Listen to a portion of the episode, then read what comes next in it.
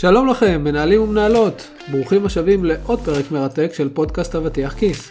הפודקאסט שנותן לכם כלים וידע להצלחה בעולם הניהול. אני אלעד יעקב, וכרגיל נמצאת איתי היום נורית בן משה, והיום יש לנו נושא שאני בטוח שיעניין את רובכם. אז דמיינו את המצב הבא, אתם בישיבה קריטית שבה אתם אמורים לבוא עם אסטרטגיה או להנחות שינוי משמעותי, ואתם יודעים שיש לכם סוף סוף את ההזדמנות להציג את זה להנהלה הבכירה או כל קהל משמעותי אחר. אז יש לכם את הרעיון ואת ה vision טוב טוב בראש, אבל כמה אתם באמת בטוחים שהסליידים שלכם מספיק מעבירים את המסר שרציתם. אם אתם או אתן, כמו רוב המנהלים והמנהלות היום, מוצאים שלא תמיד המצגות שלכם מעבירות את המסר שרציתם, בין אם אתם מנהלים בכירים או ראשי צוות בתחילת דרכם בעולם הניהול, כתיבת מצגות עם אימפקט והעברת מסרים ברורה היא קריטית לקריירה.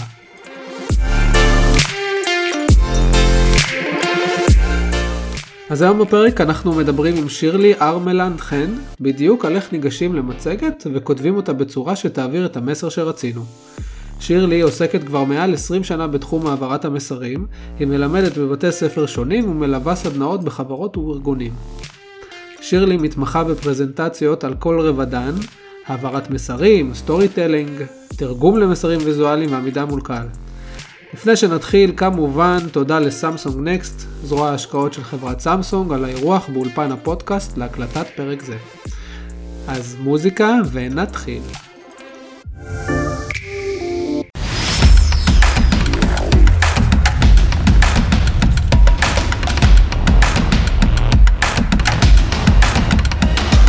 ברוכים הבאים לאבטיח כיס, פודקאסט בנושא ניהול עם נורית בן משה ואלעד יעקב.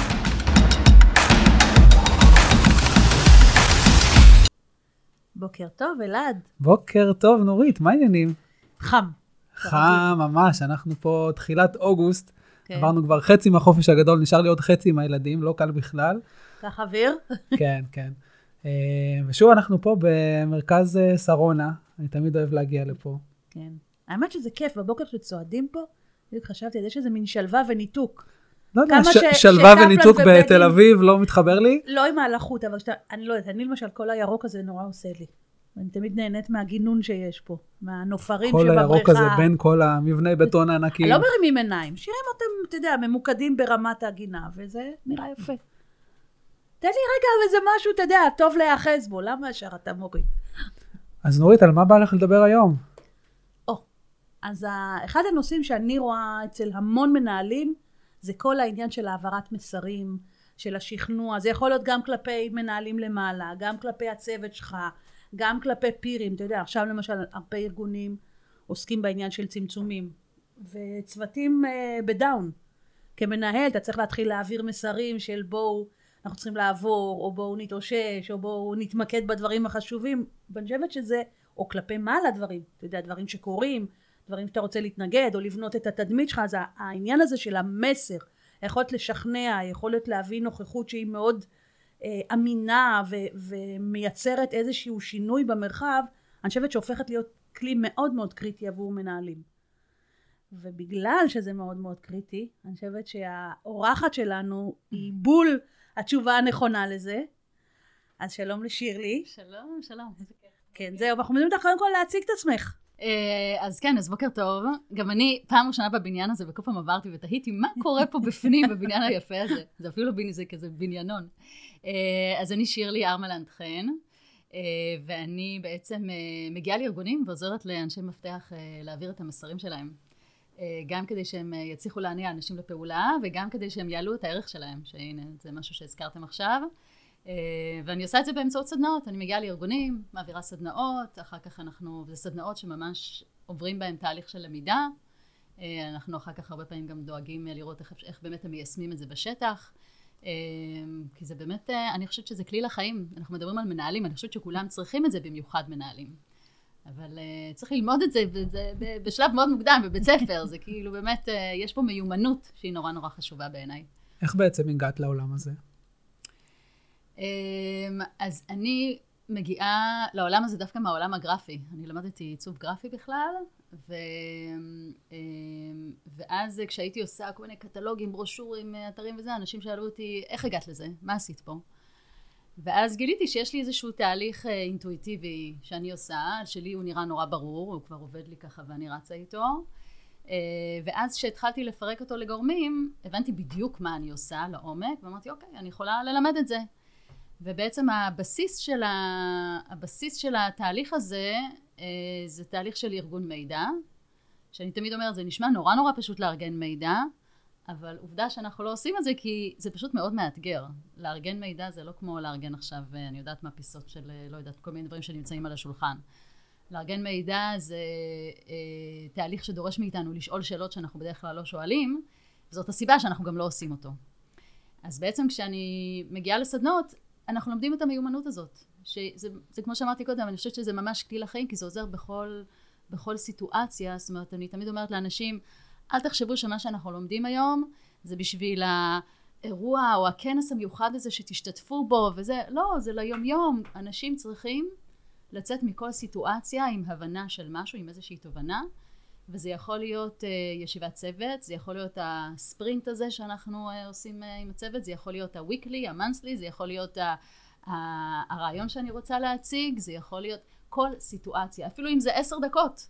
אנשים צריכים לצאת מהחדר כשהם מבינים משהו, משהו שהם לא הבינו קודם. זה לא חייב להיות דווקא בעולם העבודה, זה בכלל לחיים, נראה לי.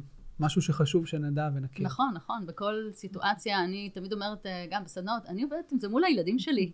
אין להם שום מושג, אבל, אבל אני עושה... לא נשלח להם לינק. אני מפסיד שם כל הזמן, אני כנראה צריך שיעור שם. לא, אני לא אומרת שאני מומחית עכשיו ליחסי הורים וילדים, אבל אני כל הזמן חושבת בכל שיחה איתם, שהיא שיחה חשובה וזה, אני אומרת, רגע, מה בסוף? מה הם יבינו בסוף? ויש לי את התהליך ש... מה הם לקחו מזה? כן, מה נשאר להם? כשיותם הבן שלי יתקשר לניצן, החברה שלו, ויספר לה על השיחה שאני עשיתי איתו, מה הוא יספר לה בעצם? מה יישאר לו? אז ככה בעצם את מגדירה, אם אני מסתכל על העברת מסרים כנושא, איך היית מגדירה העברת מסרים מוצלחת? מה מגדיר אותה כמוצלחת? בעיניי העברת מסרים מוצלחת זה כשאני יכולה לבוא ולהגיד, שנניח אבי, שישב בחדר, נניח מישהו שבאמת, אני אומרת, תמיד נמצא שם בכל סיטואציה, כשהוא אחר כך יצא מהסיטואציה, מהישיבה שלי, או מה שזה לא יהיה, או יקרא את האימייל שלי אפילו, והוא ילך במסדרון, והוא יפגוש עכשיו את קולגה שלו, את חיים, וחיים ישאל אותו מה היה, מבחינתי, הוא מסוגל עכשיו לתת לו, אה, כמו מין... אה, בריף הוא כזה. לו, הוא נותן לו בריף, אבל לא, לא בריף, אה, כן, היא דיברה על, אלא הוא יבוא והוא יגיד, אני הבנתי ש... והוא גם יוכל להסביר את זה. כי אני הבנתי ש...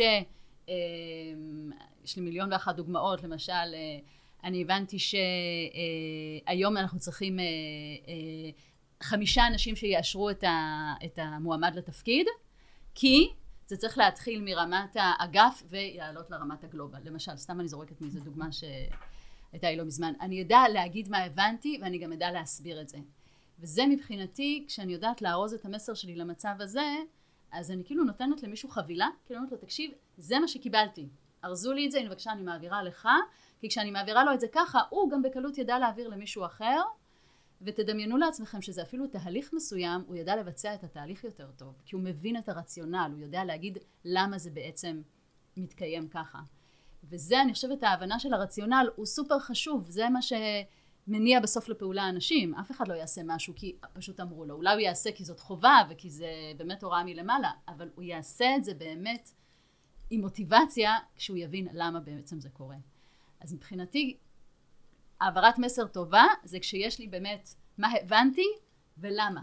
למה זה באמת, mm-hmm. למה אני מצליח להבין. אז את אומרת בעצם שני חלקים. זאת אומרת, גם את העניין הזה של ההבנה, וגם את העניין של הנאה לפעולה, או, או יכולת למשל להתחבר לאיזשהו רציונל שיזיז את האנשים. אני רוצה שיהיה שם רציונל בהבנה הזאת, כי זה מה שבאמת יצליח להניע אותם. זאת אומרת, אני, אני, בדרך כלל כשאנחנו באים לסיטואציה של העברת מסר, אני כשאני שואלת אנשים, אוקיי, מה, מה אתה רוצה שיקרה בסוף? אז זה תמיד מגיע לפעולה. אני רוצה שהם יעשו ככה וככה. אבל כדי שהם יעשו את הפעולה הזאת, הם צריכים להבין משהו. אני חייבת כאילו להפיל להם אסימון, ושהם יצאו מהחדר ויגידו, אה, וואלה, הבנתי משהו שלא הבנתי קודם, אני עכשיו מבין את זה ואת זה. זה אפילו בסיטואציות שאני אומרת, יושבים אנשים בחדר, מכירים את הנושא שלי, אולי אני מדברת אפילו על פרויקט שחלקם לקחו בו חלק. ואני אומרת, רגע, יושב פה קהל הטרוגני, חלק מכיר את הפרויקט הזה לעומק, עבד איתי וזה, חלק מכיר פחות וחלק לא מכיר בכלל. אני מבחינתי, את כולם צריכה לקחת רמה אחת קדימה, שכולם יבינו משהו חדש. ומבחינתי זה אומר שאפילו עבור אלה שיושבים בחדר ומכירים את הפרויקט, אני צריכה לתת להם נקודת, נקודת uh, מבט חדשה. תהיה להם פרספקטיבה חדשה על כל מה שקרה, וכשהם יצאו מהחדר, הם יגידו, וואלה, למרות שעבדתי על הפרויקט הזה והייתי חלק ממנו, עכשיו אני גם מסתכל עליו אחרת, אני מבין משהו שלא הבנתי קודם. וזה להתעקש להגיע למקום הזה, כי אחרת כשהם יצאו מהחדר, אוקיי, אז היא דיברה על זה ועל זה, אני לא רוצה מצב כזה, אני כאילו ממש מתעקשת שהם יצאו עם משהו חדש. אז איך עושים את זה, שירלי? בואו נפרק שזה, את זה. האמת שזה תהליך כל כך כיפי, בגלל זה אני נהנית לבוא לפה ולדבר עליו. בשבילי זה, זה סוג של התגלות, אני אומרת, וואלה, מהדבר הזה, שכולם כבר מכירים, אני הצלחתי להוציא משהו חדש. זה, זה תהליך נורא כיפי, ממש תהליך של פיצוח, שכאילו אתה מבין שאתה יכול להסתכל על דברים אחרת. ואני אקח רגע את הדוגמה של, מה שאת דיברת קודם על אבטיח כיס, אז אני אספר רגע אולי, אה, אז כשאני נכנסתי לכאן, אז אמרתי, אני רציתי לדעת למה קוראים לזה אבטיח כיס, ולא מצאתי הרי באתר, ונורית, את הסברת שבעצם זה קרה במקרה המילים האלה, ואת אומרת, בעצם בסוף זה התחבר לנו, כי כל עולם הניהול זה עולם גדול כמו אבטיח, והכיס הזה שאנחנו נותנים פה זה המקום הזה שהוא מתמצת את הדברים החשובים. כשאת הסברת לי את זה, את יצרת קשר בין האבטיח לכיס. את אמרת, יש עולם גדול, בתוכו יש עולם יותר קטן שזה הכיס. כשהסברת לי את זה כאן, את בעצם יצרת סיפור, אוקיי? את עשית חיבור בין שני הדברים האלה. חיבור זה תמיד סיפור, אוקיי? זה הקטע. עכשיו, הסיפור שאת בנית זה סיפור של הכלה, כאילו, הכיס הזה נמצא בתוך האבטיח הגדול. אבל היכולת שלנו לקחת עכשיו מידע ולחבר אותו בצורה מסוימת כדי לייצר סיפור, וזה יכול להיות כל מיני סוגים של סיפורים. זה יכול להיות תהליך, זה יכול להיות סיבה ותוצאה, זה יכול להיות uh, פירוק לגורמים, זה יכול להיות כל מיני דברים. זה בעצם מה שבסוף מחזיק את הרציונל. כשאת הסברת לי את זה, אמרתי, אוקיי, לגמרי יושב לי. כן. כן, זה נראה לי הגיוני, אני זוכרת את זה, מישהו ישאל אותי מה זה אבטיח כיס, בשנייה אני מספרת לו, ואני גם יכולה אפילו לעשות את הפנטומימה שזה, אני אומרת, תקשיב, האבטיח גדול, אף אחד לא רואה אותי כרגע, אתם רק רואים, האבטיח, בפנים יש כיס, מסבירה, זה משפיע על שפת הגוף שלי, על איך שאני מדברת ומדגישה את הדברים.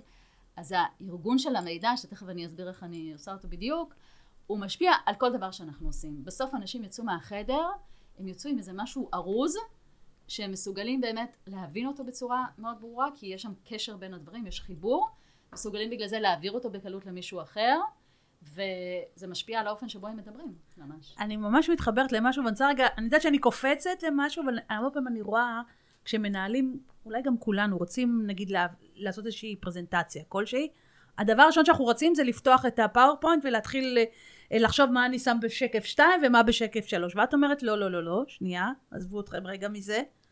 אז... אלא בואו רגע שנייה ת, ת, תזקקו את המסר ואת המהות שלכם לפני שאתם שמים על זה את ה visuals ואת הדברים. אה, את, שמה, חצי... את עושה חצי עם הראש, אז תסבירי. יאללה. אני חושבת שזה מאוד קשה באמת לזקק את המסר מראש. אתה, אתה, לפעמים אתה יודע מה אתה רוצה להגיד, אתה אומר, אני יודע שאני רוצה שהם יבינו ככה וככה.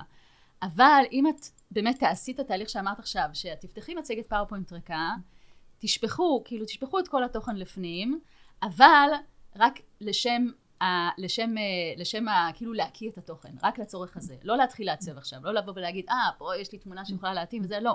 רק בשביל שיהיה מקום שאפשר להסתכל על הכל במבט על. שזה יכול להיות PowerPoint, זה יכול להיות Word, זה יכול להיות... זהו, אז ה PowerPoint הוא סתם עכשיו איזה מין פלטפורמה, אבל בדיוק. בעצם במהות את באה אומרת, בואו תתחילו מה brainstorming. כן, פשוט לשפוך את הדברים. אני, אני אומרת לאנשים, תדמיינו שיושב אה, לידכם עכשיו אה, חבר שלכם ואומר לכם, אוקיי, אז על מה תדברו מחר בישיבה? ואתם פשוט שופכים את המידע, ופשוט שמים את זה באמת באיזושהי פלטפורמה שהכי מתאימה לכם. יש כאלה שמשתמשים במירו, יש כל אחד כן. מה שנוח לו, העיקר שזה יהיה פרוס. עכשיו, למה זה חשוב? כי כשפורסים את כל התכנים, פתאום חומרי הגלם, הגלם צפים למעלה. אם זה כל הזמן בראש שלי, ואני ישר אומרת, טוב, אני אזקק מזה משהו, אי אפשר להגיע לפרטים. אני אתן לכם, הנה דוגמה, אה, הייתי עם מישהי שהוציאה איזושהי מערכת חדשה בארגון שלה. עכשיו, שפכה את המידע, אוקיי? כמו שאמרתי לה, תשפכי את המידע, שופכת את המידע, וכל הזמן המסר שהיא רצתה להעביר, זה שהמערכת הזאת טובה יותר, יעילה יותר ל, לרמה של האנשים שאמורים, אה, זה היה סוג של מאבחנים שאמורים להשתמש בה. כשקראנו את התוכן שלה, פתאום נגלה לה משהו חדש. אמרנו, רגע, המערכת הזאת גם נותנת יכולות ניהול למנהלים, משהו שאין להם עד היום. זאת אומרת שפתאום, אחרי שהסתכלנו על כל המידע, ויש עוד תהליך בפנים שתכף אני אדבר עליו, הצלחנו להבין שהמערכת הזאת היא לא רק פונה למאבחנים ומייעלת את העבודה שלהם, כי עכשיו הם אה, יענו לקריאות יותר מהר, אלא יש פה בעצם פנייה לשתי רמות בארגון. רמת המאבחנים, שמקבלים בעצם אה, יעילות, אבל יש לנו את הרמה של המנהלים, שבעצם מקבלים יכולות ניהול שאין להם היום. ופתאום שתי הרמות האלה, זה סיפור, זה סיפור שלא היה לנו קודם, ועם זה האנשים יצאו מהחדר. אז הטיפ הראשון שלנו בעצם, אנחנו אומרים, לכתוב את המידע. לכתוב את ה... אני, אני אוהב להתחיל בראשי פרקים. אני לא יודע אם התכוונת ממש לצלול ולכתוב את כל התוכן. זהו, אני ממש אומרת, תצללו פנימה. ממש, כאילו לשפוך הכל, כולל ה-details, לשפוך בכתב. כן, ממש לכתוב כמה שיותר לפרט, כי בתוך הפירוט הזה נמצאים הפרטים שאנחנו כאילו לא שמים לב אליהם כשאנחנו נותנים רק ראשי פרקים. פתאום יש דברים שתדמיינו שגם כשאתם יושבים עם בן אדם, הוא ישאל אתכם שאלות. הוא ישאל אתכם, רגע, אבל למה זה ככה? ואז פתאום זה גורם לכם לחשוב, אה, שנייה, באמת, למה עשיתי את זה? בעצם מה זה אומר שהמערכת עכשיו מציעה ככה? כאילו, יש לנו רציונל שעובד בפנים, אבל אנחנו הרבה פעמים שוכחים אותו, זאת אומרת, כשכותבים אותו פתאום... הוא לא, הוא לא גלוי לנו. בדיוק, כן. אני, אני בהמלצה שלי, אני תמיד פותחת whiteboard. אוקיי. ואומרת לזרוק את הכל, כל מה שיושב לך בראש, יש כזה פער בין הדברים מה, שהם, שהם שמש בראש. אסוציאציות כזאת? כן. כאילו. פשוט לכתוב, לכתוב, לכתוב, לכתוב, ואז להתחיל להתייחס לזה. כן, כל אחד עושה את זה אחרת, יש כאלה שעושים עם post-it כזה, כל ה... מה שנוח לא, לא. מדברת רק על הטכניקה. אני מדברת על המהות, להוציא את זה מהראש. כי בראש זה, זה, איך שזה נשמע לנו בראש, ואיך שזה מבולגן לנו בראש, זה לא כמו כשאנחנו רואים את זה כתוב. נכון, גם ה... יש, יש חשיבות מאוד גדולה לאיך אנחנו מנסחים את זה. בראש אנחנו מנסחים בצורה אחת, כשזה מגיע פתאום, צריך לכתוב את זה, אנחנו נותנים לזה מילים אחרות. דרך אגב, זה גם קורה הרבה פעמים בפרזנטציה עצמה, פתאום ה- הכותרת היא הופכת לאיזה משהו נורא טכני כזה, אבל כשאנחנו מדברים אותה היא כל כך אחרת, זה כאילו... אז דווקא באמת ללכת למקום השיחתי הזה, שכאילו יושבים מול מישהו ומדברים איתו ונותנים את הפרטים כמה שיותר וכמה שיותר לפרט, ואז זה, זה השלב הראשון, וזה באמת הטיפ הראשון. יש פה בעצם כאילו טיפ אחד, לכתוב את המידע, טיפ שני זה, דברו עם מישהו, כאילו, ת, תמצאו מישהו גם אה, שייתן לכם review על המידע, זה מה שאת אומרת. או ש- שתעשו לבד. ש... אני אומרת, תדמיינו או תשבו עם מישהו רק בשביל החלק הזה שתיכנסו לפרטים. הרי מישהו תמיד ישאל אתכם שאלות וזה, אני אומרת. אז, אה, אז זה רק בשביל שזה יעזור לנו לחפור לפרטים. כאילו, לא רק להישאר ברמה כזאת, אוקיי, של נקודות. ממש להיכנס לפרטים. אה, אז זה, זה, זה השלב הראשון. אז אומרת- חילצנו את המידע מהראש, קודם כל. כן, כן, אוקיי. להתחיל בזה. ואז כאן מגיע השלב ה, ה, ה, החשוב והמאתגר. זה אומר להסתכל עכשיו על כל נושא שדיברנו עליו, כל פריט מידע כזה, ולשאול את עצמנו, מה באמת רציתי שאנשים יבינו ממנו, אוקיי? כאילו, מה באמת, למה אני באמת מספרת אותו? הרי הרבה פעמים אנחנו מדברים, סתם נניח שאני מדברת על תהליך מסוים. והרבה פעמים אני כותבת הרי, אז מה הנושא שלי? התהליך החדש, אוקיי? ואני מפרט אותו, יש לי עכשיו איזה חמישה שלבים. אבל כשאני אשאל את עצמי, מה רציתי שהקהל שלי יבין? כאילו אני מתחילה את המשפט, אני אומרת, רציתי שתבינו ש... ומשלימה אותו, כי בעצם בתהליך החדש הזה, הוא חדש כי קורה בו משהו שלא קרה קודם. למשל, בתהליך החדש, אה, למשל, אני יודעת, אני כמו רגע... שאמרת מקודם, יש פה איזשהו כלי ניהולי למנהלים שלא היה לנו אה, במערכת. אז, אז במקרה הזה, אז אני אפילו נכנסת פעם אחת, אני נכנסת רגע פנימה, למשל אני סתם אה, זורקת רגע משהו, בתהליך החדש אה, נעבור אה, גם אה, ב, אה, במחלק, ת, התהליך החדש יכלול נניח את, הש, את מחלקת הלוגיסטיקה, כדי שנוכל לקבל אה, כלים למנהלים, סתם משהו כזה. זאת אומרת, אני מסבירה מה מיוחד בתהליך הזה. כי כשאנשים יסתכלו סתם על התהליך, זה לא... זה לא מעביר להם את המסר שאני רוצה. אני אתן לכם רגע, הנה דוגמה, זו ממש דוגמה מלפני יומיים, אני הזכרתי אותה קודם בהקשר אה, אחר. אני ישבתי עם מישהי למשל, שהיא מציגה לי את התהליך החדש של אה, גיוס מועמד לארגון. תהליך שיש בו חמישה שלבים. כשאני מסתכלת עליו, אני אומרת, מה זה השטות הזאת? כאילו, הכניסו אנשים שיאשרו את המועמד רק בשביל שיהיה להם say בארגון. כאילו, סתם, מיותר לחלוטין. למה חמישה אנשים צריכים לאשר אותו? והיא מסתכלת עליי והיא אומרת לי, גם איך אני אשים את זה בשקף? אני צריכה לבוא ולהגיד שיש לי בעל תפקיד ומה הוא צריך לאשר, מה בדיוק הוא מאשר. ואני אומרת לה, עזבי רגע, עזבי איך זה נראה, לא מעניין אותי איך זה נראה בשקף, בואי נבין את הסיפור שיש שם. בתוך הדבר הזה, בתוך הנושא הזה של תהליך הגיוס, יש סיפור, יש חיבור בין דברים, ואותו אנחנו מחפשות. אנחנו פורסות את כל ה... מסתכלות על מה שהיא כתבה, הרי היא שפכה את כל הדברים, מזה התחלנו, ואנחנו מבינות, רגע, שבעצם הבן אדם הראשון שצריך לאשר זה מישהו שהוא בעצם באגף, אוקיי? מנהל, ה... מנהל, מנהל הצוות שיושב באגף. אחריו צריכים לאשר אנשים שבכלל יושבים מעליו ביחידה. שלושה אנשי מפתח שיושבים שם, ואחרי זה צריך לאשר מישהו מהגלובל, ה-HR הגלובלי. פתאום יש לנו שלוש רמות. יש את הבחור מהאגף, יש שלושה אנשים מהיחידה מעליו, ויש אחד מהגלובל. משהו שלא ראינו קודם, רק בגלל שהסתכלנו על הדברים והצלחנו להבין איך הם מתחברים אחד לשני בתוך הנושא הזה של התהליך. אמרנו, רגע, יש פה אנשים שיש להם משהו משותף הם מהיחידה, אחד מלמטה בכלל מהאגף ואחד מהגלובל. פתאום יש לנו מין היררכיה מסוימת, ופתאום זה נראה נורא הגיוני. לבוא ולהגיד, אה, אוקיי, כשמגייסים אותו, קודם כל, ההוא מהאגף צריך להבין בכלל את הצורך, הוא צריך לאשר את הצורך. הכי הגיוני להתחיל ממנו. אחר כך עולים לרמת היחידה. יש את הבחור מהפייננס שצריך בכלל לאשר את התקציב לבן אדם הזה, יש את הזאתי מה-HR שצריכה לאשר עכשיו בכלל את הבן אדם, את, המוע... את האישיות של, את המועמדות שלו מבחינה אישיותית, והיה שם עוד מישהו שאני לא זוכרת מה התפקיד שלו, שלושה אנשים, ובסוף יאללה יש מישהו מהגלובל שמאשר, בסדר. יש היגיון בתהליך הזה, ממקום שבו אני הסתכלתי עליו קודם ואמרתי, מה זה הבירוקרטיה הזאת? מה זה השטות הזאת? כאילו אני התנגדתי, העליתי התנגדות, הצלחנו לעבור למקום שבו אני בעצם אומרת לאנשים, רציתי שתבינו שהתהליך החדש בעצם מתחיל מרמת האגף ועובר בעצם לגלובל, ובואו הנה אני רוצה גם להסביר לכם למה. בואו, גם יש פה ויזואלית, זה פתאום נורא ברור איך זה נראה, ואתם רואים עכשיו אף אחד לא רואה את זה כרגע חוץ מכם, אבל אני ממש משתמשת בשפת הגוף להראות את הרמות. אז כשהיא תסביר את זה בצורה כזאת ישר, אז אנשים יבינו על מה היא מדברת, ואף אחד לא יתנגד, כי זה נראה כל כך הגיוני.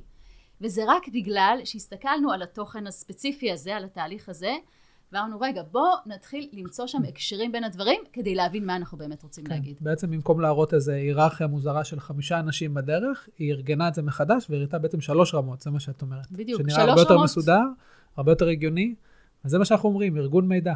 זה, זה החלק ה... בדיוק. אני חושבת שאני. מקשיבה לך, ואני אומרת לעצמי, בעצם את שואלת את השאלה למה, מהמם. או מה הערך של המידע הזה, או מה הקשר שיש בין המידע הזה לבין משהו נוסף. כלומר, לחפש איזושהי תבנית או איזשהו רציונל שמארגן לי בעצם את המידע בצורה מסוימת. בדיוק, אני מחפשת את הרציונל שיארגן לי, וכדי לעשות את זה אני בעצם חייבת למצוא הקשרים בין הדברים. אז במקרה הזה אמרנו, או, יש פה שלושה אנשים מהיחידה, סבבה, הם עובדים ביחד, פתאום מצאנו קשר בין, מצאנו שיש פה שלוש רמות. אבל תמיד, תמיד, תמיד תסתכלו על, אה, על אה, כמה פריטי מידע ביחד, הם- שהם נמצאים תחת אותו נושא, תמיד יש ביניהם קשר. כאילו, הרבה פעמים אנחנו אומרים, לא, לא, זה לא קשור, זה לא... לא, הם קשורים, והם גם קשורים באמת לנושא הבא, כמו שאת אומרת. כשאני מוצאת את הרציונל מאחורי התהליך הזה, אז אני יכולה עכשיו לקשר בקלות לנושא הבא. כשאני אדבר, לא יהיה לי נושא, נושא, נושא. פתאום אני אגיד, רגע, אז עכשיו הבנתם שזה שלוש רמות, בואו ניכנס עכשיו לכל רמה בנפרד, זה אולי יהיה הנושא הבא שלי. אז בואו ניכנס עכשיו לרמה הראשונה של האגף ונראה באמת מה זה אומר מבחינתו לבחון את הצורך במועמד, לדוגמה. כאילו, מאוד קל לי ככה לייצר חוליה חוליה את הקשר בסיפור הכולל.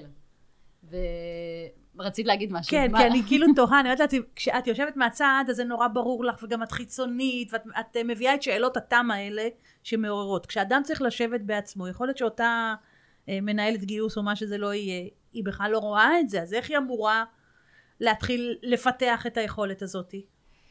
אז אני חושבת שאתם יודעים מה, זה גם מחבר אותי אה, לפרק, אה, שהיה לכם פרק עם רינתיה, על... אה, המהממה.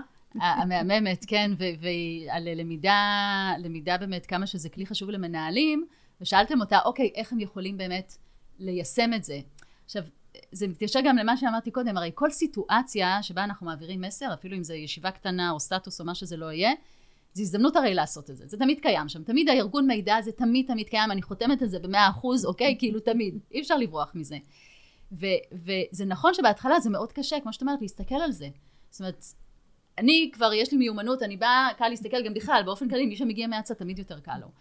אבל כשאנחנו יושבים על התכנים שלנו ומסתכלים עליהם, במבט הראשון זה תמיד overwhelming כזה, מה אני אעשה איתו? אז עכשיו, למה אני חיברתי את זה לרינתי? אני אומרת, תתאמנו בכל סיטואציה שיש לכם. כל, אפילו אימייל אחד קטן שאתם שולחים, זו הזדמנות ללמידה קטנה כזאת של שלוש דקות שאתם אומרים, רגע, יש לי באימייל הזה, לא יודעת, ארבע, חמש פסקאות, איך הן מתחברות אחת לשנייה, לחפש את הארגון, והארגון זה אומר להסתכל על האימייל ולהבין שנייה, רגע, מי הולך עם מי, איך אני מוצאת פה מכנים משותפים. המוח מתחיל לחפש את זה באופן אוטומטי, זו מיומנות שבאמת היא הרי רלוונטית לכל סיטואציה, לא רק למשהו שאנחנו מציגים, לא רק למצגת או אימייל. כשאני אעמוד מולכם ואני אדבר על, אה, לא משנה על איזה נושא, כשאני מאורגנת בראש, אני מוציאה את זה בצורה אחרת. אני למשל יכולה לבוא ולהגיד לכם, אה, הנה, אני חוזרת לדוגמה של האבטיח, כיס, כאילו, אני אומרת, אז בואו אני אספר לכם רגע בכלל שזה מורכב משני חלקים. עשיתי פתיחה שכאילו אורזת את הכל. החלק הראשון זה החלק הגדול, האבטיח וזה, והחלק השני, כאילו אני מפרקת את זה לגורמים, יש לי פתיחה שמסתכלת על הכל באמת בכללי, ואז אני נכנסת לפרטים. אז זה בכלל לא חשוב אם יש לי משהו ויזואלי או לא. הדיבור שלי הוא אחר, אני גם מצליחה ככה לסקרן יותר. כי כשאני סתם מדברת על, אה, ניקח את הדוגמה שדיברנו על רמה של מאבחנים ורמה של מנהלים, כשאני אומרת לכם, תקשיבו, זה נותן גם יתרון למאבחנים וגם יתרון למנהלים, אתם יושבים ואתם מסתקרנים, אתם אומרים, באמת? בואי ספרי לי על זה, אתם רוצים לשמוע עוד. זה משהו שלא קיים, הסקרנות הזאת, היצירה הזאת של הציפייה לא קיימת שאני סתם מעבירה מידע. להעביר מידע זה קל, זה פשוט, כולנו עושים את זה, אבל לקחת את המידע, לארגן אותו, כדי שבסוף נצליח לארוז אותו באמת לאיזושהי תובנה, זה מאתגר ממש, ובאמת בהתחלה זה קשה, אבל פשוט צריך לתרגל את זה על כל דבר קטן. לעצור רגע ולהתעקש על זה, ואני אמרתי גם מקודם, אמרתי, אני מתעקשת על זה, כי בסוף, אני לא יודעת, אני אמרתי, אני פשוט נהנית מהתהליך הזה, זה כאילו תהליך שאני מוצאת בו באמת אה, עולם שלם שכאילו, וואו, היה חבוי שם ואני הוצאתי אותו החוצה, אני כאילו פתאום גיליתי אותו לעולם וגם לעצמי הרי בעצם. אני ממש מתחברת למה שאת אומרת, כי אני, אני חווה הרבה פעמים את התסכול, נגיד מנהלים שרוצים להעביר מסר כלפי המנהלים למעלה, בסדר? על אה, איזשהו כיוון. והמון פעמים עסוקים ב... אבל הוא זה לא מקבל, והוא מעצבן, ו... והאנגלית שלי כן טובה או לא טובה, וזה, שזה הכל נקודות נכונות ולגיטימיות. אבל מה שאת אומרת, בואו רגע שנייה, לפני שאתם רצים קדימה, בואו תתחברו ותתאמנו על זה בדברים הכי פשוטים, ביום יום, ודרך זה תחזקו את השריר הזה. נכון. בעצם של היכולת שלכם, ודרך אגב, את אמרת, את, אני פה קצת חלוקה עלייך, כי את אמרת מקודם, בהתחלה, בהתחלה אמרת שזה מיומנות של ארגון מידע, אני חושבת שזה מין קטגוריית-על שתחתיה יושבות עוד מיומנויות, כי את באה ואומרת, היכולת שלי למשל לשאול שאלות, היכולת אממ. שלי אה, להיות ביקורתית, היכולת שלי לראות patterns והקשרים, נכון. לחשוב קצת אחרת, כלומר, אה, כמו שאת אומרת, אני יכולה לבוא ולהגיד, אוקיי, אני צריכה להסביר למה חמישה אנשים מתעסקים בגיוס של בן אדם אחד, או שאני יכולה לבוא ולהגיד מה, מה, מה הפונקציה של האנשים האלה, מה, מה המטרה, זה קצת כאילו לזוז הצידה ואז לראות איזשהו משהו חדש. נכון, זה, זה אני חושבת שבאמת אחד, אחד ה... התכונות הכי חשובות, אני חושבת, בשביל לגלות משהו חדש, אתה חייב אה, סקרנות, כאילו, אתה חייב לשאול את השאלות האלה. וכשלמשל, אני ישבתי בסדנה לא מזמן, זו הייתה סדנה למנהלים איפשהו, ו... ודיברתי על הרציונל הזה, על שבסוף אני צריכה להסביר לצוות שלי למה אנחנו עושים מה שאנחנו עושים. וישב מישהו והוא אמר, הם צריכים להבין שזה הוראה מלמעלה. אמרתי לו, לא, זה, זה לא רציונל. זה הכי גרוע. זה בדיוק, אם אתה לא יודע למה עושים את זה, ואתה רק מקבל את זה כהוראה מלמעלה, זה לא בסדר. משהו פה, אוקיי? זאת אומרת שאתה צריך בתור מנהל כל הזמן לשאול שאלות, ולהבין למה באמת אתה עושה מה שאתה עושה, גם בשביל עצמך וגם בשביל שתוכל אחר כך להניע את, ה, את, את שאר הצוות לעשות להסביר, את זה. בטח. כן, ו- ו- ותמיד יש סיבה, אין סתם הוראה, זה לא קורה. אחד כאילו... הדברים הלא טובים למנהל זה להפוך להיות צינור בעצם. Mm-hmm. כאילו אם אתה צינור של העברת מסרים, ואתה לא בעצם לוקח ownership על המסרים, אז uh, אולי אתה לא נחוץ כל כך. בדיוק. אתה לא נחוץ וגם אתה לא תצליח לשכנע. אני אומרת, אנשים היום לא חכמים, ביקורתיים, לא נכון. פריירים, קוראים דברים, יודעים, זה לא כבר כמו פעם שהמפלגה הייתה מעבירה מסר וזהו. זה, זה גם בהקשר לעוצמה הניהולית, שגם על זה יש לכם פרק מצוין. כשאני מצליחה להוציא את הקהל עם, אה, עם אה, תובנה מאוד ברורה, עם הקשר הזה בין הדברים, שבגלל שהמידע שלי מאורגן, אז קודם כל אני מצליחה להניע לפעולה, אוקיי? כשאני עכשיו, דיברנו על גיוס עובדים, וואלה, הם יעבדו לפי התהליך הזה כי הם מבינים את הרציונל, אבל דבר שני, העוצמה הניהולית שלי גדלה כי אני מצליחה להעביר את הערך שאני מביאה. זאת אומרת, אם אני כמנהלת HR יודעת להסביר בדיוק למה התהליך הזה קיים, כי הוא בנוי משלוש רמות עכשיו מהסיבה הזאת והזאת, אז אנשים מבינים באמת את הערך שאני מביאה לארגון. מקודם, כשאני רק מוסרת להם עכשיו חמישה שלבים, אוקיי, אז בניתי איזה תהליך חדש, מה שזה לא יהיה. איזה ערך הבאתי פה, כאילו, או סתם עשיתי בלאגן והעמסתי עליהם עוד עבודה. אז באמת השילוב הזה, להבין, בדיוק כשדיברנו על אותו מנהל שאומר לו, לא, זה הוראה מלמעלה, כשהוא מבין למה באמת הוא עושה את מה שהוא עושה, כי הוא, שהוא, בגלל שהוא שואל את השאלות הנכונות, העוצמה הניהולית שלו גדלה, הוא גם עובד אחרת בעצמו. אה, זה, זה פשוט, זה, זה, זה עולם אחר, זה, זה, עובדים בהם בכיף יותר, כאילו, כולם עובדים בכיף. אז אני רוצה לשאול לגבי, את יודעת, כשהמסרים הם חיוביים, אז זה קל. מה קורה במסרים השליליים? השליליים או ה... של החיים, כלומר, אנחנו צריכים עכשיו לפטר 15 אחוז, mm-hmm. למשל. או לעשות איך... שינוי ארגוני, שהוא לאו דווקא מיטיב עם העובדים כרגע, אבל הוא טוב לארגון. אני חושבת שברגע ש, שיש רציונל, אז זה תמיד יעבור יותר טוב. אין מה לעשות, יש מסרים שהם פחות טובים, אבל אנשים צריכים להבין באמת את הלמה, את ה... למה הגענו לשם. ואז אה, מבחינתי זה עובר, אי אפשר להסתיר את המסרים האלה. הרי גם הרבה פעמים אני מציגה סטטוס של פרויקט, מה לעשות, או המצב לא טוב, אנחנו לא עומדים בלוחות זמנים. כשהמנהל שלי יבין למה, כשאני מסוגלת להסביר למה זה קורה, זה עובר אחרת. ואז אני גם יכולה להציע פתרונות. גם אם אני לא אוהבת את זה, בעצם. כן, כן בתוצאה, בתוצאה הסופית אני לא נהנית מזה שהולכים לפטר אנשים. או שאנחנו הולכים לעשות שינוי במבנה הארגוני שישפיע עלינו. אבל מצד שני, אני לפחות אוכל להבין למה זה קורה. אני אוכל להבין למה, וגם אני מכניסה כאן רגע, אם דיברת באמת על אה, נניח אה, פיטורים וכאלה, צריכה להיות שם המון הרי אמפתיה על המצב הזה. שזה משהו שלא דיברנו עליו, ואתם דיברתם עליו בהרבה פרקים אחרים, בנושא של העברת מסרים, והרי ההסתכלות הזאת על הקהל. הזכרנו את זה ככה מקודם קצת, שמדובר בקהל הטרוגני, אבל הקהל הרי כשהוא נכנס לחדר, נכנס עם מחשבות, ציפיות, צרכים, אינטרסים, mm-hmm. סקרנות, חרדות, ניסיון וכאלה. וכשאנחנו מדברים על להוציא אותו מהחדר, אז הוא צריך לצאת אחרת. זאת אומרת, איך שהוא נכנס לחדר, אין לנו הרי שליטה על זה. אוקיי, הוא נכנס כל אחד עם הדברים שלו, וגם הקהל מאוד הטרוגני הרבה פעמים, אבל על איך שהוא יוצא מהחדר, שם הרי יש לי שליטה. אני לא אגיד שליטה של 100%, אבל יש לי הרבה יותר שליטה, ואז אני צריכה באמת להראות לו גם שאני יודעת מה, מה עובר עליו כשהוא נכנס לחדר. לגמרי. אז אם אנחנו מדברים על מסרים שליליים, שם זה פי אלף יותר חשוב, כי ששם, שם יש הרבה יותר התנגדויות. ואני צריכה להיות מוכנה אליהם.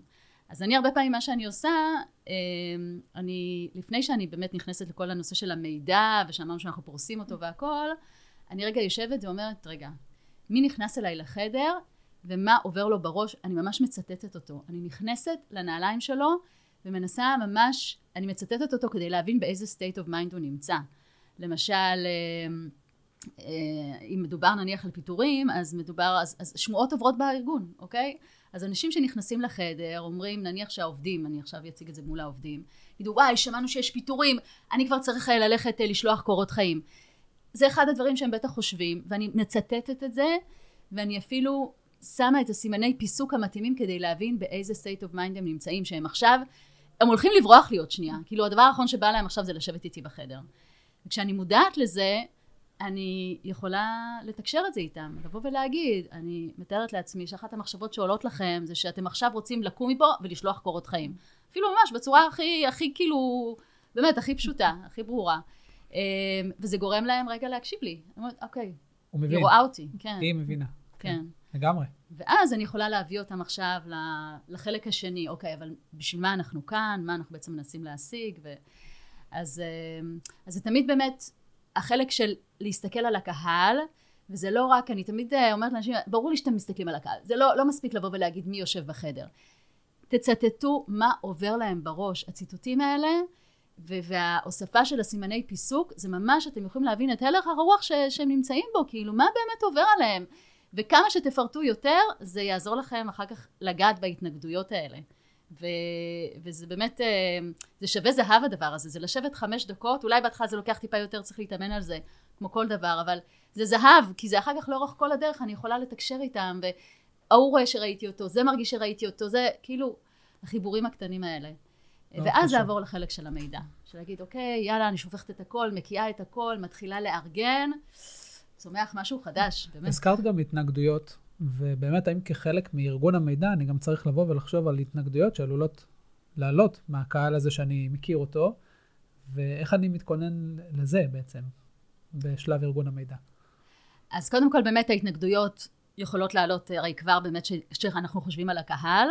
ועוד משהו שאני התחלתי לעשות לאחרונה, זה עם כל צ'אט GPT וכאלה, אני נכנסת לצ'אט GPT ומתארת לו את הסיטואציה. נניח אני אומרת, אה, אני אה, מנהלת אה, למידה בארגון, אני מציגה את תוכנית ההדרכה למנהלים לשנה הבאה, מציגה אותה למנהלת שלי, מה יכולות להיות, איזה התנגדויות היא עשויה לעלות או מה היה מעניין אותה לדעת. פשוט מפרט את הסיטואציה.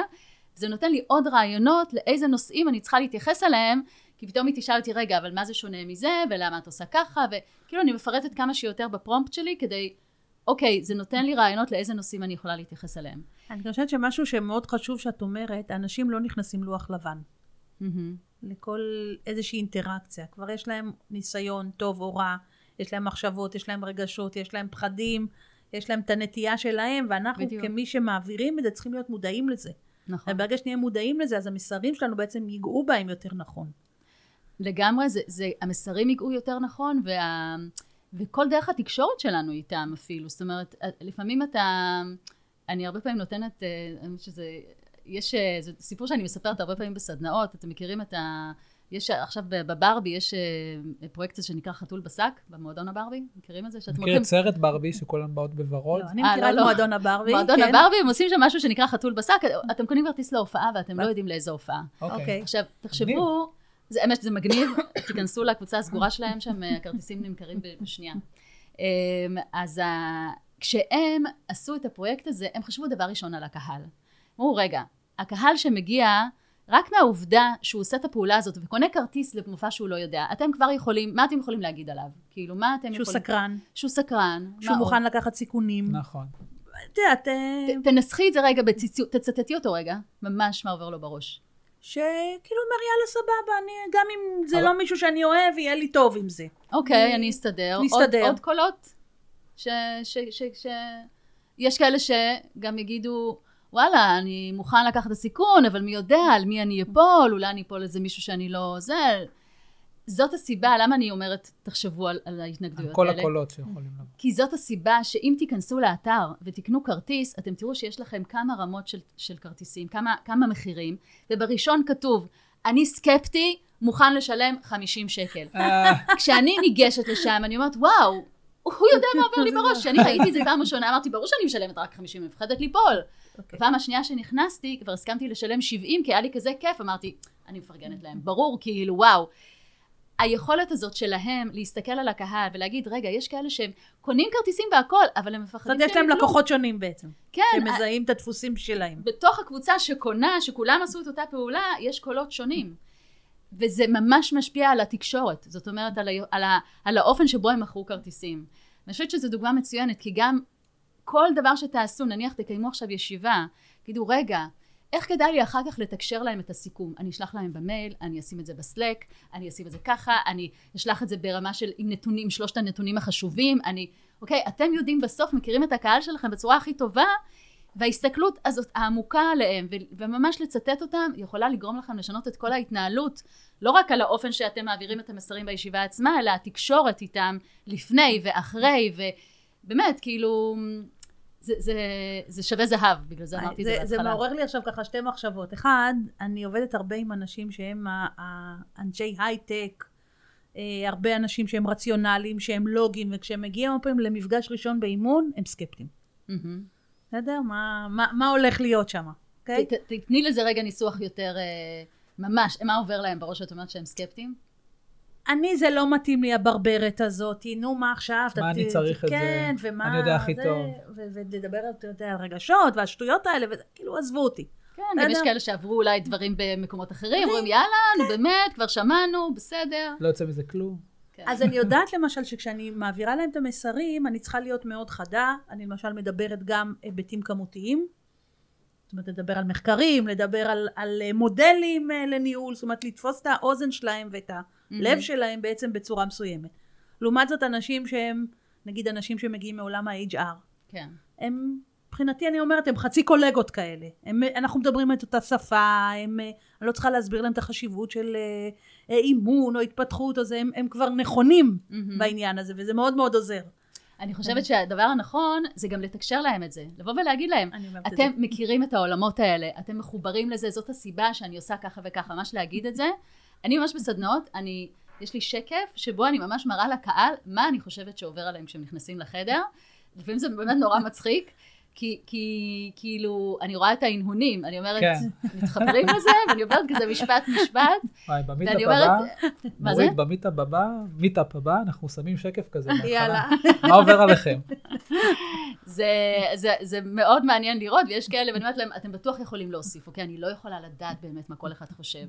אבל רגע, לשבת כמה דקות וכן לחשוב עליהם, זה המקסימום שאני יכולה לעשות, כדי כן להבין מה עובר עליהם, ולנסות להתחבר לזה. אז אני חושבת שזה גם הפעולות שאנחנו עושים, וגם איך אנחנו מתקשרים לקהל.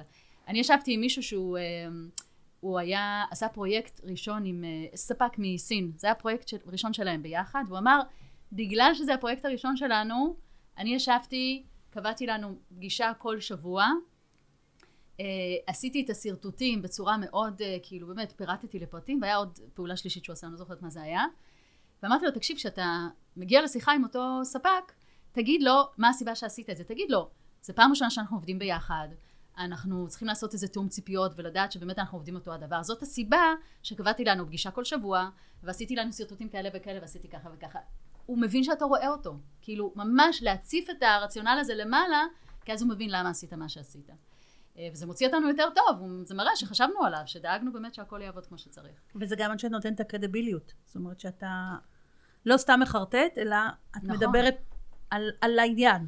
נכון, ואת מבינה אני- מהו העניין, כי הוא שותף לעניין הזה. בדיוק, בדיוק, זה, זה, זה באמת, אה, תמיד גם כשאנחנו חושפים קצת יותר פנימה, זה כאילו זה יוצר יותר אמינות. אז שאני כאילו הכנסתי אותו רגע לשיקולים האישיים שלי, אמרתי לו, תקשיב, אני אעשה, זה מייצר באמת אמינות יותר, וכאילו, הוא איתי, אני מצליחה לרתום אותו, אני כאילו הושטתי לו יד, והוא עכשיו באמת בא ולוקח אותו. מדברים המון פעמים על, על נגיד בהיבט של ניהול, שטרנספרנסי, השקיפות הזאת והפגיעות, בעצם היא בונה את האמון. נכון. הרבה פעמים אנשים באים ואומרים, קודם אני אבנה אמון, ואז אני אהיה מוכן להיפתח ולהיות יותר פגיע. עכשיו, זה לא שאת צריכה להביא עכשיו את כל ה... את יודעת, כל הקישקס, אבל גם לבוא ולהגיד, התלבטתי כי זו פעם ראשונה שלנו, נכון, זה נכון. גם בסדר. נכון, וזה מוציא אותנו הרבה יותר אנושיים, וכאילו, ברור, ההתלבטויות האלה הרי קיימות אצל לכולם. כולם, אז למה לא לשתף את זה? אז זה רק עושה טוב, ממש. מהמם. שירלי, איפה נכנס כל העולם של אה, מה שאנחנו קוראים לו storytelling בהעברת מסרים? כמה זה חשוב? אז אני, כש- כשמדברים על storytelling, אני רואה בזה שתי אה, רמות. יש את הרמה של באמת לספר סיפור עם רגש, זאת שאני מדברת, אה, מספרת, אה, סתם בואו ניקח, אני כל הזמן אצמד לאותה דוגמה עם הגיוס, אז כשאני אתחיל לדבר על זה, אני אספר סיפור של מועמד שהגיע אלינו וזה, ודרך זה הם יבינו את הבעיה, ואז אני אגיד, אוקיי, זאת הסיבה שהיום יש לנו תהליך חדש שעובד בשלוש רמות וכולי. זה רמה אחת של storytelling. אני עובדת על רמה נוספת שמתחברת למה שדיברנו עליו קודם, הארגון של המידע. הרי דיברנו על זה מקודם, שכשאנחנו לוקחים מידע ומארגנים אותו, אנחנו מחברים אותו בצורה מסוימת, ויוצרים סיפור. גם זה storytelling. אני בעצם מצליחה לחבר בין כל פריטי המידע בצורה של סיפור. ואנשים יוצאים עם הסיפור הזה. כשאני מוציאה את הקהל מהחדר ואני אומרת לו, אתה רואה, שלוש רמות זה סיפור, מבחינתי זה ה storytelling ברמה השנייה. אז אמ, עצם זה שאני מארגן את הנתונים בצורה שאני עושה, זה בעצם בונה את הסיפור שלי. שאני מארגן אותם ומחבר אותם אחר כך. כאילו, אחרי שארגנתי אותם, נניח לקבוצות או חלוקה, עשיתי, זוכרים, אמרנו אגף, יחידה, חיברתי ביניהם. זאת אומרת, עשיתי איזשהו קשר של היררכיה. אני חייבת בסוף לחבר ביניהם, כי אחר כך זה פתאום סתם עוד שלושה דברים שמצאתי, אבל אני חייבת לעשות את החיבור הזה, את הסיפור ביניהם. ואת הסיפור הזה אפשר לצייר, אוקיי? מציירת תהליך בשנייה, מציירת היררכיה בשנייה, לא צריך איזה כישורים גרפיים מיוחדים. ואנשים אה, יוצאים עם זה בצורה נורא ברורה, יש להם רציונל שיושב ממש טוב בראש, שבנוי בצורה של סיפור. אז אה, הזכרת את המילה מצייר, זה ככה לוקח אותי לחלק הבא, וזה כל העניין הזה של השקפים, ושל הפרזנטציה, ושל איך אני עומד, ובעצם את כל מה שאמרנו מראש, כל ההכנות האלה והתובנות, מתרגם למשהו שהוא ויזואלי יותר. כן. אז, אה, אז זה גם מחבר למה ששאלת קודם, כי אמרת, נשים בדרך כלל, כשיש להם עכשיו פרזנטציה, הם פותחים מצגת, שופכים את המידע, מתחילים לעצב. לא לעצב, לא לעצב, לא לעצב, בזבוז זמן טוטאלי. עד שאתם לא מארגנים את המידע, אל תעצבו. רק בסוף. רק בסוף, כי העיצוב הוא נגזרת בעצם של הארגון.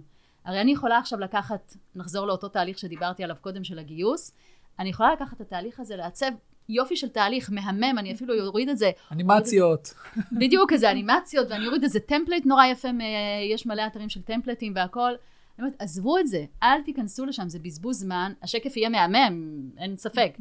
אבל השאלה אם אנשים יבינו את הרציונל של מה שאתם מציגים. אם המסר לא עבר, זה לא משנה. בדיוק, מה זה שווה? אז תארגנו את המידע, ועל בסיס זה פתאום אומרת, אה, יש לי פה שלוש רמות, שלוש רמות, אני לא צריכה עכשיו תבנית בשביל לעשות את זה, אני יכולה לעשות לבד, לעשות מלבן, מלבן, מלבן, לצבוע בצבע מסוים, וזה פתאום נהיה נורא קל.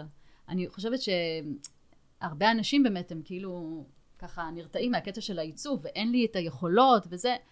אני גם, אין לי, אוקיי? כשאני למדתי עיצוב, אז סיפרתי לו מזמן באחת הסדנאות, בא אליי המורה ואמר לי, הצגתי, אני כאילו באמת הצגתי את היצירת האומנות שלי, זה היה משהו עם סופרמן, אני לא זוכרת מה זה, מול כל הכיתה, הרי תמיד כשיש הגשות זה כזה מאוד... אה, כן. ואני יושבת עם הדבר הזה, והוא אומר לי, שירלי, אם הייתה תחרות של הציור הכי גרוע בעולם, אז בטוח היית זוכה. ובאמת, אני לא יודעת. האמת שבכלל עולם העיצוב הוא רע, כאילו, הוא יכול להיות מאוד מרושע. מאוד קטלני, וכן, יש את ההכנות הנפשיות האלה לפני כל הגשה. כן, אתה צריך עור של פיל שם, אני מכיר את זה. כן, טוב, זאת הסיבה שעזבתי אחרי שנתיים. פרשת בשיא. אמ, אז אין לי את היכולות, אני באמת לא יודעת לצייר וכאלה, אבל לא צריך את זה, צריך לדעת קשר בין מרכיבים.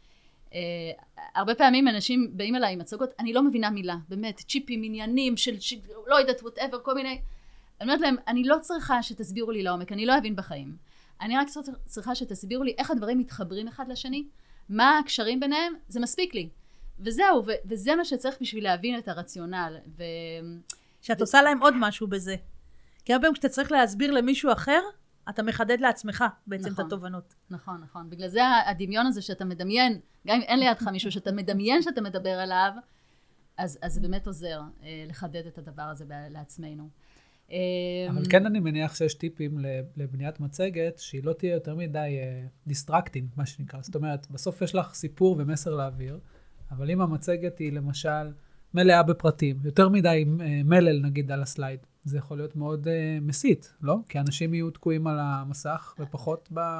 לגמרי. אני, אני חושבת ש... תראו, יש את הדברים, אנשים יודעים, שלא צריך הרבה מלל, שלא זה. יודעים, אבל, אבל אה, לא, מק, לא מקיימים. אבל לא מקיימים בגלל שהם לא מארגנים את המידע. כשאני רואה שקף עם הרבה מלל, זה רק סימפטום לחוסר ארגון. זה הכל. זה כל הזמן. זה לא, זה לא באמת עכשיו בגלל שיש שם דברים מיותרים. הרי אולי יש שם גם דברים מיותרים בלי קשר, אבל כשמארגנים מידע, אנחנו בדרך כלל, זה לא בשביל לוותר על דברים, זה בשביל פשוט לארגן אותם אחרת. זה אומר שיכול להיות שיש לי עכשיו שקף עם עשרה בולטים, וכשאני אארגן אותו, הוא פתאום יהפך לשקף שיש בו, אני יודעת מה, אה, סיבה ותוצאה, אוקיי?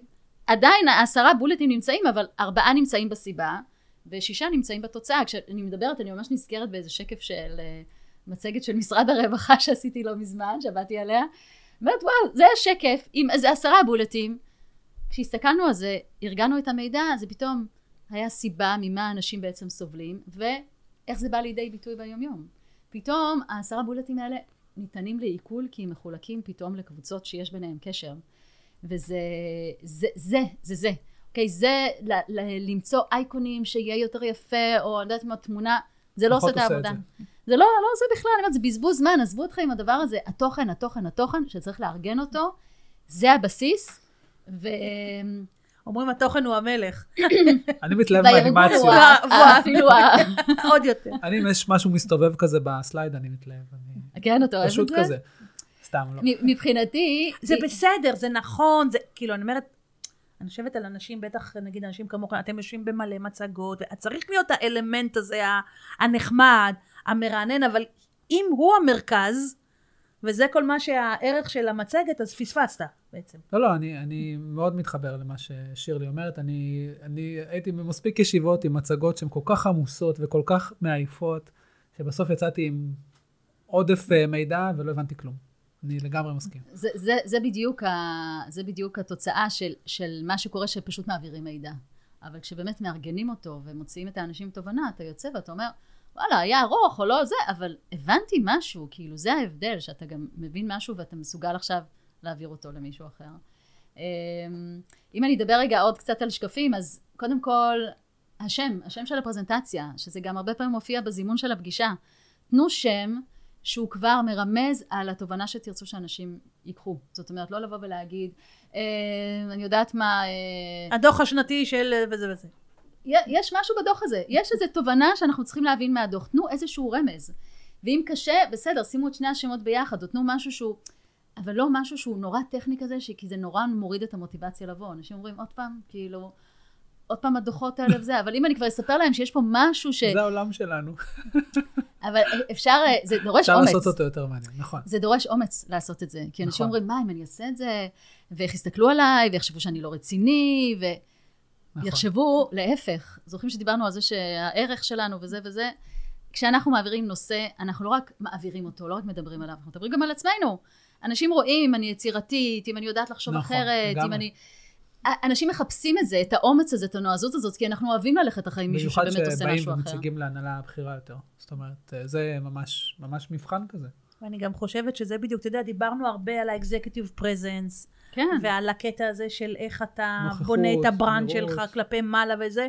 אני חושבת שזה בדיוק זה, זה הזדמנויות פז לבוא בלי להגיד, היי, תקשיבו, אני יצירתי, נכון, היי, נכון. תקשיבו, אני יכול לחשוב מחוץ לקופסה, אלא פשוט לעשות את זה בדרך הזאתי.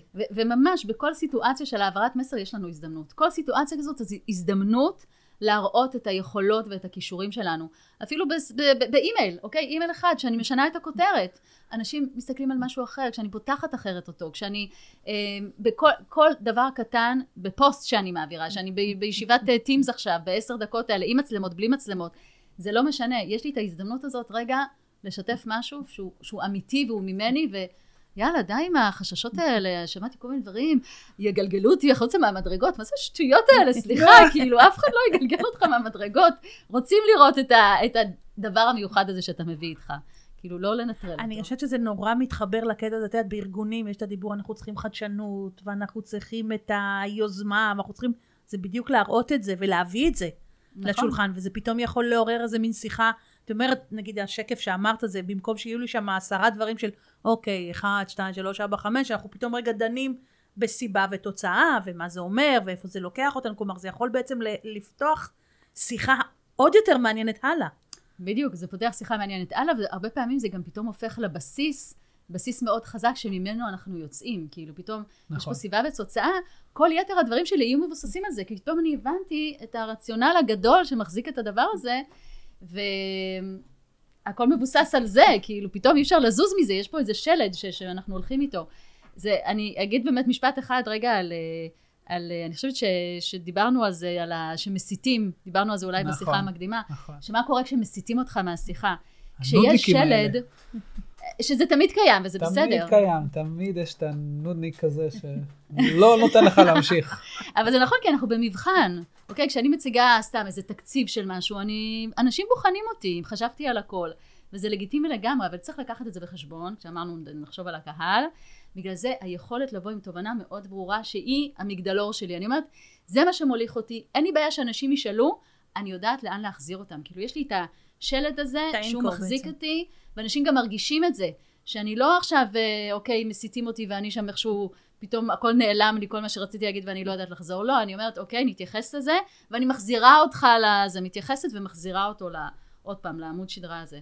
זה כל כך חשוב, זה, זה, זה ממש עושה הבדל עצום. אני גם חושבת, אתה יודע שאני ממש מסכימה איתה, ואני גם חושבת שזה מתחבר מאוד לאנשים, אני פוגשת המון אנשים שהם מאוד לחוצים מהקטע הזה של, שהם צריכים להעביר איזה פרזנטציה או לעמוד מול קהל. ברגע שהתוכן מסודר לך, ואתה יודע מה, זה כבר נותן את הביטחון העצמי, וכמו שאת אומרת, זה נותן את האנקור, את תמיד חוזרת לשם. נכון, אז גם אם משהו מרגיע. קרה, גם אם נלחץ וזה, את יודעת לאן את צריכה להגיע, וזה נותן לנו את הביטחון ללכת הלאה. נכון, וגם בגלל שאמרנו ש, שהארגון מאפשר לנו לייצר דברים חוליה חוליה, אנחנו כאילו, זה, זה פחות הלחץ הזה, יש את הלחץ הזה, הרי אני לא אזכור מה אני רוצה להגיד, אבל כשהכל בנוי בצורה רציונלית, מחובר, אין סיבה שנשכח. זה כמו סיפור שזה ברור לנו מה פתאום, מה קורה. איך, איך השלבים מתחברים אחד לשני. אז זה מאוד מרגיע באמת, כאילו, אז זה, זה מוריד את סף הלחץ. ו... ואני רוצה פה להמליץ משהו למי שמקשיב לנו, לשירלי יש קבוצת פייסבוק נכון. מעולה. תודה, איזה כיף. אם אני, אני אתבלבל בשם, אז תגידי אותו את, שאני לא אטעה. Now you're talking. Now you're Now talking. you're talking. ואחד הדברים הכי מקסימים, שככה בעצם אני הכרתי את שירלי, זה שכל יום שישי היא מוציאה שקפים לשישי, כן, עם איזשהו spotlight על משהו. כן. סביב הנושא של מצגות לה. והעברת מסרים, ומי שבאמת רוצה ככה להשתפר, זה ממש, ו- ואני אומרת להרבה אנשים, תלכו לשם. צריכה לעשות הבקשה שלי תתחיל לעשות את זה באנגלית. אני מתכננת, אני כי פשוט לא יש לי מצליחה להגיע. לזה, ואפילו יש לזה כבר שם באנגלית, ואני פשוט לא מצליחה להגיע ל... Now you're talking. לא, זה לא, נקרא Saturday. Night Slides. אה, כאילו, וואלה. אוקיי, זה הופה, זה לאמריקאים אבל ידבר. בדיוק. אז הנה, זה כמו. שדיברנו מקודם על הכותרת, שהיא כבר מייצרת קשר. מישהו אמריקאי, אוקיי, ברור, זה כן. מזכיר לי את... אה, אז אה, אז זה ממש ממש חשוב. אז תודה, כן, אני ממשיכה עם הסדרה הזאת, כי באמת אה, אנשים כותבים לי שזה ממש משדרג אותם, ומישהי כתבה לי שפיטרו את המעצבת אצלם, כי היא כבר עושה מצגות יותר טובות אה, אבל כן, זאת הסיבה שאני ממשיכה, כי אני רואה את הפידבקים, אז זה כיף, ממש. אז שירלי, ממש ממש תודה.